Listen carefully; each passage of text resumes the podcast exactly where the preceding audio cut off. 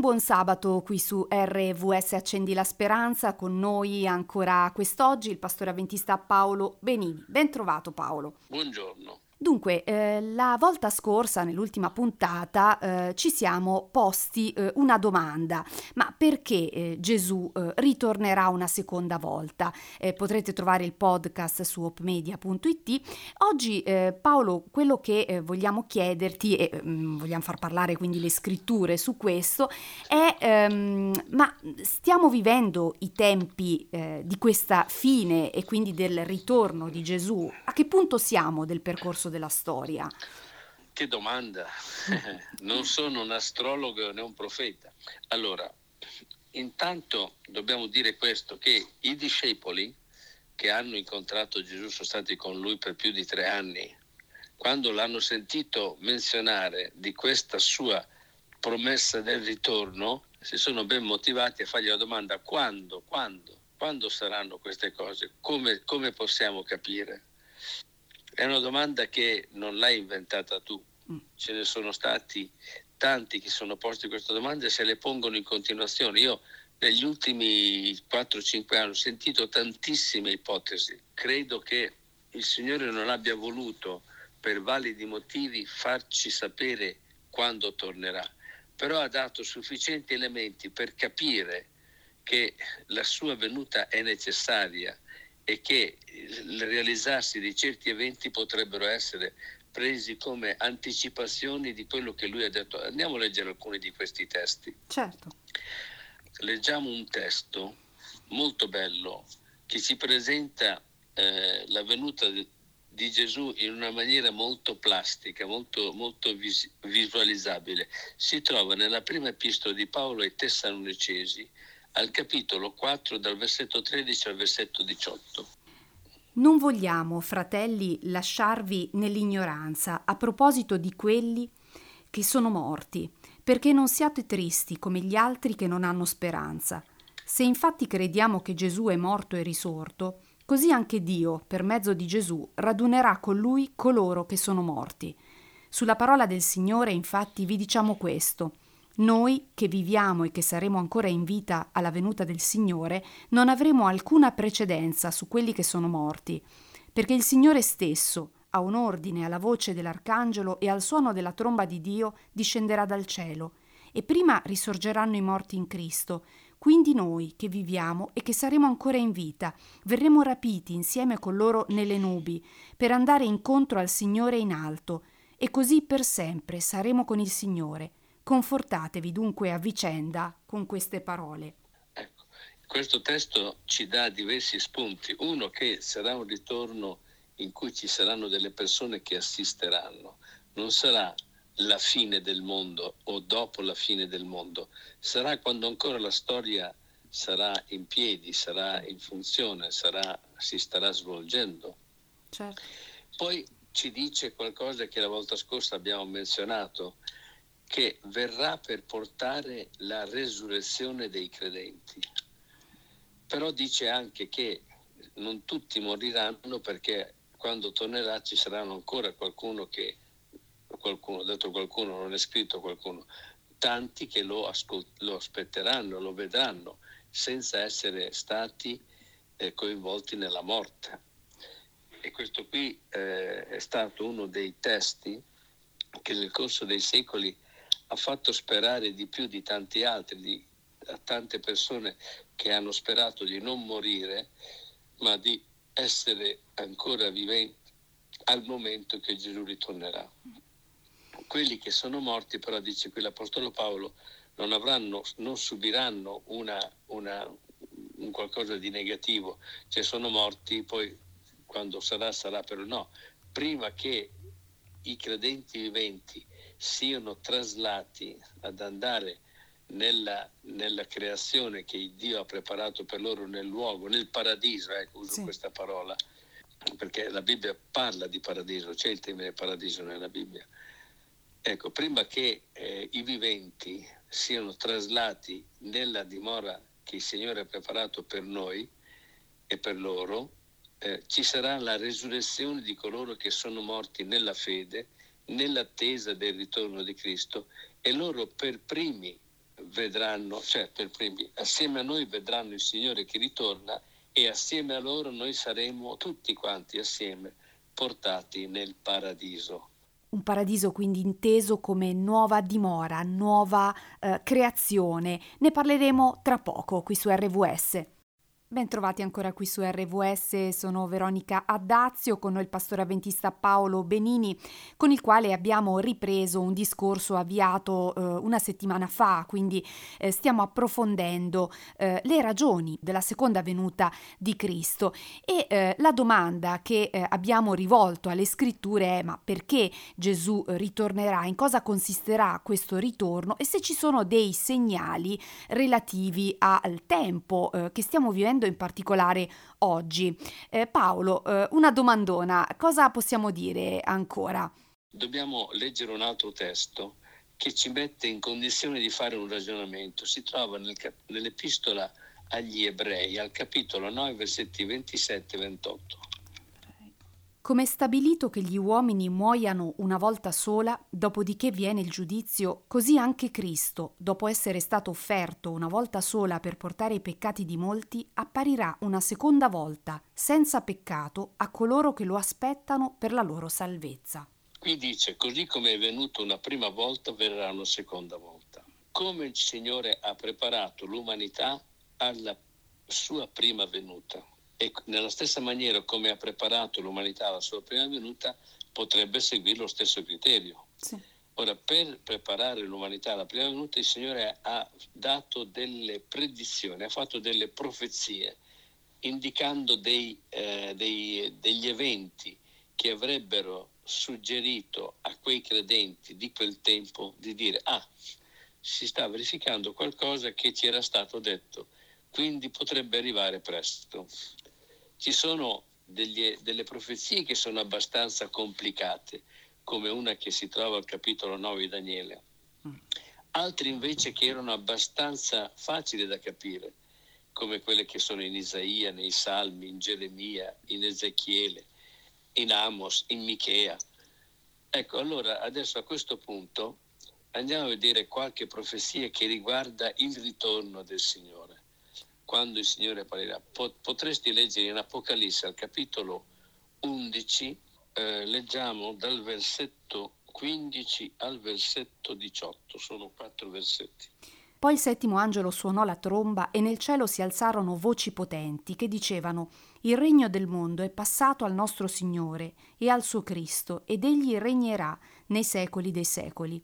E i ventiquattro anziani che siedono sui loro troni davanti a Dio si gettarono con la faccia a terra e adorarono Dio dicendo Ti ringraziamo, Signore, Dio onnipotente, che sei e che eri, perché hai preso in mano il tuo grande potere e hai stabilito il tuo regno. Le nazioni si erano adirate, ma la tua ira è giunta ed è arrivato il momento di giudicare i morti, di dare il loro premio ai tuoi servi, ai profeti, ai santi, a quelli che temono il tuo nome, piccoli e grandi, e di distruggere quelli che distruggono la terra. Qui abbiamo due elementi da sottolineare. Il primo elemento dice il settimo angelo suonò la tromba. Ma perché sto settimo angelo? E gli altri sei? Ecco, qui mi permette questa frase di dare una parola di spiegazione allargando il ragionamento. Siamo nell'Apocalisse. L'Apocalisse ha numerose visioni profetiche, cioè che presentano in anteprima una sequenza di eventi. Ce ne sono diverse. Una presenta la storia della Chiesa dalla prima, dal tempo di, di Giovanni, quindi dalla prima venuta di Gesù, alla fine, ed è nei capitoli 2 e 3. Un'altra presenta la storia vista da una prospettiva diversa, non sulla Chiesa ma sul mondo in relazione a quello che Dio aveva detto, è del capitolo 6. Un'altra è al capitolo 8, 9, 10 e 11, dove la storia è divisa sempre in sette parti. Ora, siccome la storia è presentata con delle sequenze di eventi, sarebbe sufficiente andare a studiare questi eventi, se qualcuno di questi è già avvenuto, a vedere a che punto siamo, per poter dare una piccola risposta a, a quale tempo ci troviamo.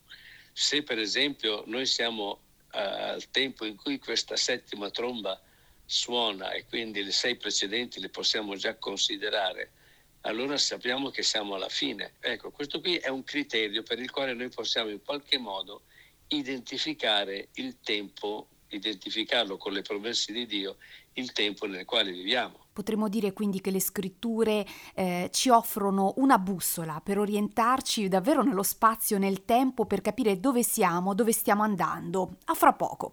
Qualche istante fa stavamo uh, rileggendo assieme il testo in Apocalisse al capitolo 11, versetti da 15 a 18, in cui si parla di un settimo angelo che suonò la tromba e nel cielo si alzarono voci potenti che dicevano il regno del mondo è passato al nostro Signore e al suo Cristo ed egli regnerà nei secoli dei secoli. Eh, stavamo uh, analizzando appunto con il pastore avventista Paolo Benini il significato eh, di questa settima tromba anche per identificare il momento storico in cui noi siamo immersi, che stiamo vivendo. E cos'altro ha da dirci questo testo, Paolo? Dice che quando il Signore sarebbe tornato, ci sarebbe stato qualcosa, vuoi rileggere il versetto 18, ci sarebbe stato qualcosa di specifico che avrebbe caratterizzato quel tempo.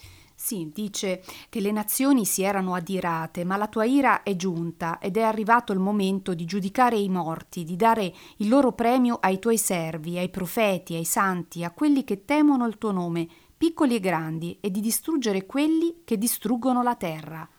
Ecco, qui c'è qualcosa che merita e in maniera più facile. Credo che se i nostri ascoltatori finora hanno un pochino barcollato nel buio, adesso sentiranno qualcosa che è più facile capire. Il testo dice che quando il Signore prenderà in mano il suo regno, lo stabilirà, ci sarebbe stata una situazione particolare. Ora sono indicate due cose, l'ira delle nazioni e l'atteggiamento umano nel distruggere la terra ci troviamo di fronte a una profezia scritta 1800-1900 anni fa che diceva che sarebbe arrivato un momento in cui l'uomo sarebbe stato in grado di distruggere la terra. E credo che oggi noi possiamo identificare questi fatti. Non soltanto per il potenziale che l'uomo ha di distruggere la terra con le armi di cui dispone, armi chimiche, armi batteriologiche e armi nucleari, mai l'uomo negli secoli passati ha avuto questa possibilità per secoli si sono combattuti gli uomini con la spada e la lancia e, e l'arco e le frecce, che non poteva distruggere tanto se non magari colpire qualche nemico. Poi è arrivata l'arma da fuoco e la cosa è diventata più, più rischiosa. Un'escalation anche in termini di tecnologie eh, che eh, pare non avere fine. C'è stata l'irruzione delle armi ancora più potenti, che si tratta delle bombe bombe di tutti i tipi, di tutte le potenze. E ne abbiamo viste in questi giorni tante attraverso la televisione. Ci sono bombe incendiarie, bombe che sono state utilizzate molte durante la guerra del Vietnam 40-50 anni fa, bombe al fosforo, bombe a grappolo e la tremenda bomba atomica l'uomo è in grado di distruggere la terra. E come si inserisce allora in questo quadro anche la nostra responsabilità nel nostro piccolino? Possiamo tutti fare qualcosa per distruggere la terra. Quello che succede con la plastica che noi molte volte lasciamo cadere, buttiamo per terra. Questa plastica viene dalle acque piovane mm, portata verso i fiumi e vanno fino al mare, fino al punto che è successo qualcosa di cui tanti avranno sentito dire, esiste al largo del Pacifico, di fronte alla California, un'isola di plastica grande come sì. la Francia. Io ho visto un documentario di, eh, di animali che sono stati impigliati nella, nelle reti in plastica, nella plastica, che sono morti per aver ingoiato plastica. Ma c'è di più, la plastica che non va a finire nel mare potrebbe andare negli inceneritori e produce delle micromolecole che si sospendono poi nell'aria e cadono con la pioggia e uccidono a migliaia, a milioni le api e la distruzione delle api è un brutto affare per la natura, per la vita sulla Terra. È spaventoso come l'uomo oggi è in grado di distruggere la Terra, se non per pensare poi al surriscaldamento del pianeta che stiamo tutti contribuendo con l'emissione di gas serra. Ecco, tutto questo cosa uh, può farci capire oggi? 50 anni fa c'erano già i primi segni, ma erano molto più superficiali di adesso. Adesso la cosa sta preoccupando organizzazioni di vario genere, le Nazioni Unite, organizzazioni pubbliche, stati. Vediamo i, i cambiamenti climatici e le conseguenze nostri, sotto i nostri occhi. Siamo nel tempo profetizzato e, questo ci fa pensare che il ritorno del Signore Gesù si sta avvicinando. E diciamo quindi per concludere che questa è eh, la grande notizia, la notizia per eccellenza, ma ne parliamo fra poco dopo un po' di musica. E ancora un buon sabato qui su RVS, il tema eh, di oggi, il tema biblico sul quale ci stiamo eh, concentrando è eh, quello eh, del tempo della fine. Eh, detto così, insomma, può essere allarmante, cioè eh, stiamo vivendo dei tempi davvero preoccupanti, le guerre, la pandemia, l'inquinamento, insomma, la responsabilità degli stati, ma anche di noi singoli individui relativamente proprio al benessere eh, degli uomini e dello stato di salute del, del pianeta. Eh, con il pastore avventista Paolo Benini stiamo analizzando alcuni eh, passi biblici, in particolare ci stiamo concentrando su Apocalisse. Paolo, cosa possiamo aggiungere per i nostri ascoltatori? Ora, questo è uno dei segni dei tempi, chiamiamoli così, delle indicazioni predittive che, Ges- che la scrittura ci fa, che Gesù ci fa, perché l'Apocalisse è un messaggio che Gesù ci rivolge eh, che Gesù ci fa, che il Signore ci fa per farci capire come stiamo andando e dove stiamo andando, a che punto siamo. Ma ce ne sono altri, per esempio Gesù, eh, non solo Gesù ma anche Paolo, ci dicono che sarebbe stato un tempo di crisi della famiglia mm. e questo qui oggi è un'evidenza. Più della metà dei matrimoni si conclude con un divorzio e quando c'è un divorzio ci sono, ci sono persone che ne soffrono non soltanto i nubendi che si lasciano, ma anche i figli che lasciano, i familiari. Io lo dico per esperienza diretta, per un divorzio che ha subito uno della mia famiglia. Questo è un aspetto. Poi ci sono l'immoralità, la violenza, ma quando mai abbiamo sentito parlare di bande di adolescenti che fanno razzia in tante città, non solo in Italia, ma dappertutto? Ecco, questo tipo di situazione di violenza, di cattiveria, di malvagità è un altro segno che la scrittura ci dice come caratteristica dei tempi finali. Ecco, una situazione della quale però non dobbiamo avere paura, perché è vero, si prospetta dinanzi a noi comunque un futuro uh, luminoso, già abbiamo accennato esatto. nelle altre puntate, questi nuovi cieli nuova terra, e eh, potrebbe essere questo l'argomento di una prossima eh, trasmissione insieme. Va bene, grazie Paolo. Va benissimo, prego. Alla Saluti prossima. a tutti e se avete voglia di approfondire eh, questi argomenti vi segnalo eh, che sul sito hopemedia.it eh, nella sezione video eh, potete trovare le registrazioni di eh, due incontri della serie eh, Nutrire la speranza dallo schermo a un incontro. si tratta di due conferenze che si sono svolte online dedicate proprio a questo argomento, alla fine del del mondo, e cioè ci si chiede se stiamo vivendo il tempo della fine e se esiste una data, quindi delle grandi eh, domande che possono anche incutere un certo timore, ma eh, se avrete voglia ecco, di eh, ascoltare e di approfondire, il professor eh, Ranko Stefanovic, che è professore di Nuovo Testamento eh, negli Stati Uniti alla Andrews University, eh, vi spiegherà di più. approfitto anche per ricordarvi il nostro numero di cellulare, il 348 348 222 72 94, lo ripeto 348 222 72 94 se volete eh, inviarci un messaggino scritto eh, via whatsapp o via telegram se avete appunto delle domande che vi stanno eh, a cuore, eh, delle curiosità, dei dubbi, delle perplessità che riguardano eh, l'Antico, il Nuovo Testamento, insomma la Bibbia eh, nella sua interezza, potete scriverci e eh, nelle prossime settimane approfondiremo insieme al pastore avventista eh, Paolo Benini i temi che ci avete presentato. Eh, bene, un po' di musica e poi ci ritroviamo qui eh, per eh, i saluti insieme su RVS.